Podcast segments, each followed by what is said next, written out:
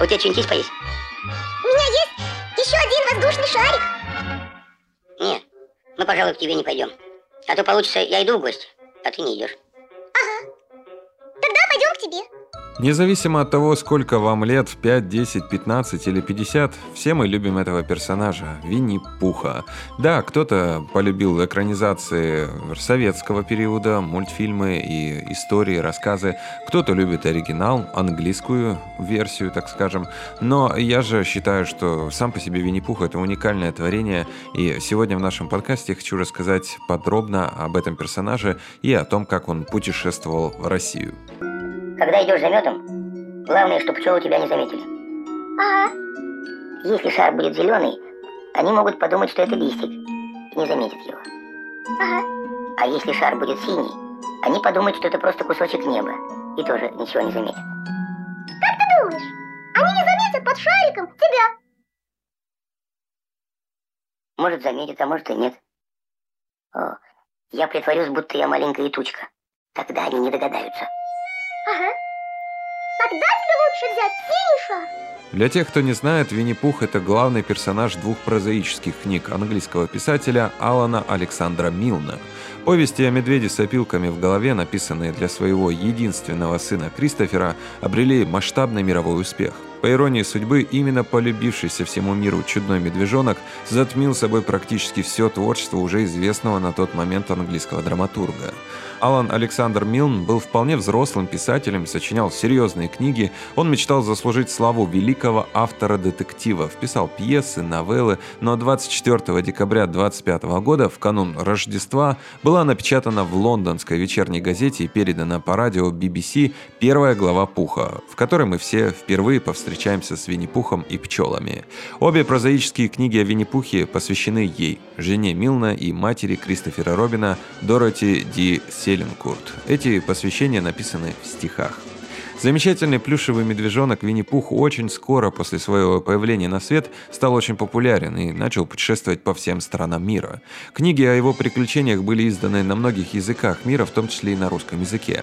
Первый перевод произведения о Винни-Пухе на русский был опубликован в 1958 году в Литве, однако самым лучшим и известным переводом является тот, который выполнил писатель Борис Владимирович Заходер. В том же в 1958 году писатель просматривал в библиотеке английскую детскую энциклопедию энциклопедию и совершенно случайно наткнулся на изображение симпатичного медвежонка. Этот медвежонок по имени Винни де Пух так понравился писателю, что тот бросился искать про него книжку и приступил к работе по переводу ее на русский. Первое издание книги было подписано к печати 13 июля 60 -го года. Всего было напечатано 215 тысяч экземпляров. Это же неспроста. Само дерево жужжать не может? Значит, кто-то тут жужжит? А зачем тебе жужжать, если ты не пчела? По-моему, так. А зачем на свете пчелы? Для того, чтобы делать мед. По-моему, так. А зачем на свете мед? Для того, чтобы я его ел. По-моему, так. Сначала книга называлась «Винни-Пух и все остальные», но затем получила название «Винни-Пух и все-все-все». Книга сразу стала очень популярной и была еще раз напечатана в 1965 году, а в 1967 «Винни-Пух» на русском языке был издан и в американском издательстве «Датон», которое выпустило большинство книг о Пухе. Борис Заходер подчеркивал всегда то, что его книга не является дословным переводом книги Алана Милна, а является пересказом, осмыслением книги по-русски. Текст Текст русского Винни-Пуха не всегда буквально следует за оригиналом.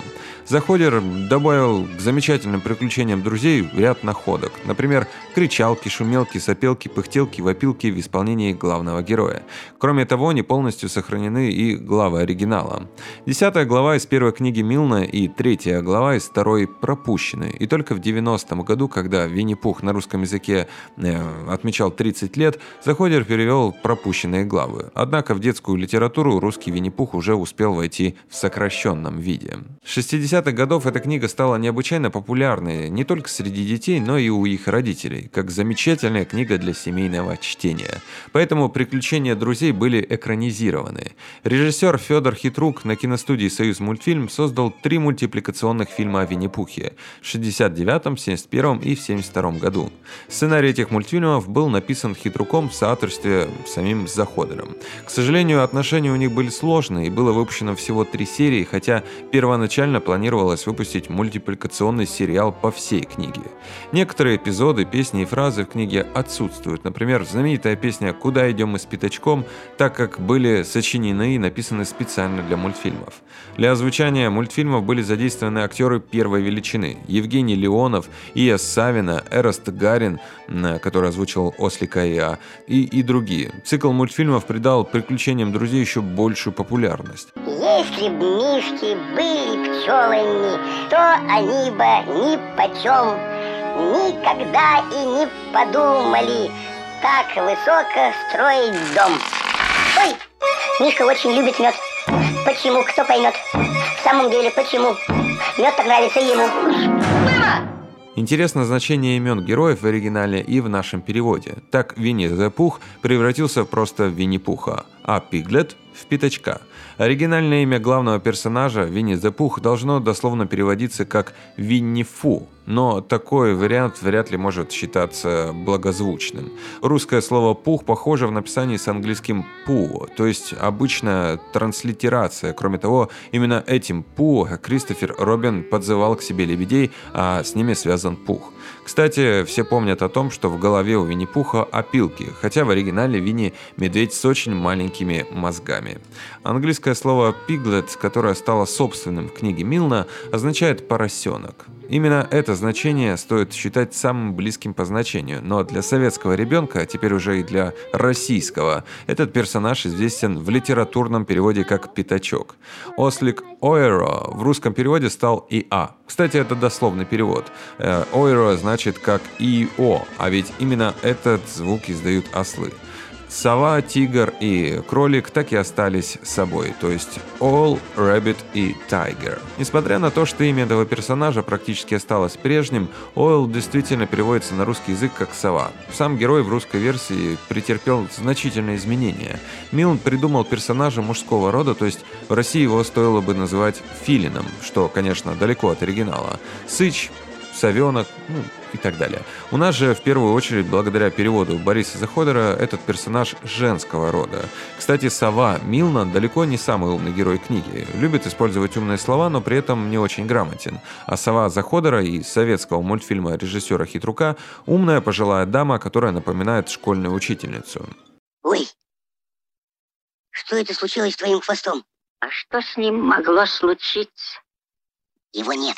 Ты не ошибся? Хвост или есть, или его нет совсем.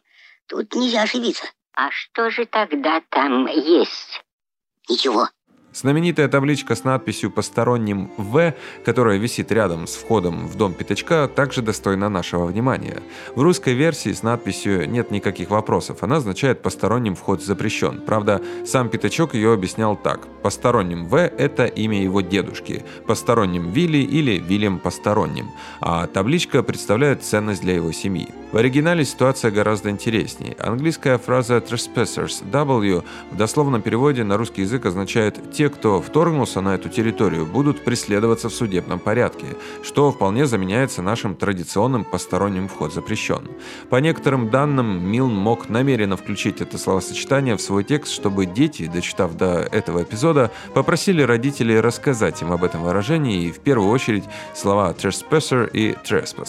Страшный и ужасный слонопотам, вымышленный герой истории про Винни-Пуха, на английском языке используется слово «have a lump», которое сходно по звучанию и написанию с другим английским словом, реально используемым в языке «elephant», которое означает «слон». Кстати, именно так обычно изображают слонопотама. В русском переводе глава, посвященная этому персонажу, появилась не сразу. Заходер перевел ее лишь в 90-м году. Очень сильно отличается оригинальная версия и советский мультфильм «Хитрука». Во-первых, в мультфильме отсутствует Кристофер Робин. Во-вторых, советский Винни-Пух больше напоминает настоящего медведя, тогда как Винни Милна – это игрушка, как детская игрушка игрушка он выглядит и в мультфильме Дисней. Кроме того, наш Винни-Пух не носит одежду, а оригинальный иногда кофточку. В-третьих, отсутствуют такие персонажи, как Тигра, Кенга и Крошка Ру. В-четвертых, потеря хвоста и А и А и его чудесное нахождение, связанное с днем рождения, встречаются лишь в мультфильме. В книге эти два события совершенно не связаны друг с другом. Совершенно две отдельные истории, в общем. Знаменитые песенки Винни-Пуха «Я тучка, тучка, тучка, а вовсе не медведь» в русской версии более красочные. В первую очередь благодаря их наименованию. То, что в английском языке просто называется «сон» — песня, в русском языке называется песенка-пыхтелка, ворчалка, шумелка и так далее. Появление Кенги в оригинальной версии произведения является для героев настоящим шоком. Причиной этому служит тот факт, что все герои, которые действуют в книге на тот момент, мужского рода, а Кенга – женского. Именно поэтому вторжение в мальчиковый мир девочки становится для остальных большой проблемой. В русской версии такого эффекта не получается, так как у нас сова того же женского рода. А зачем тебе воздушный шар?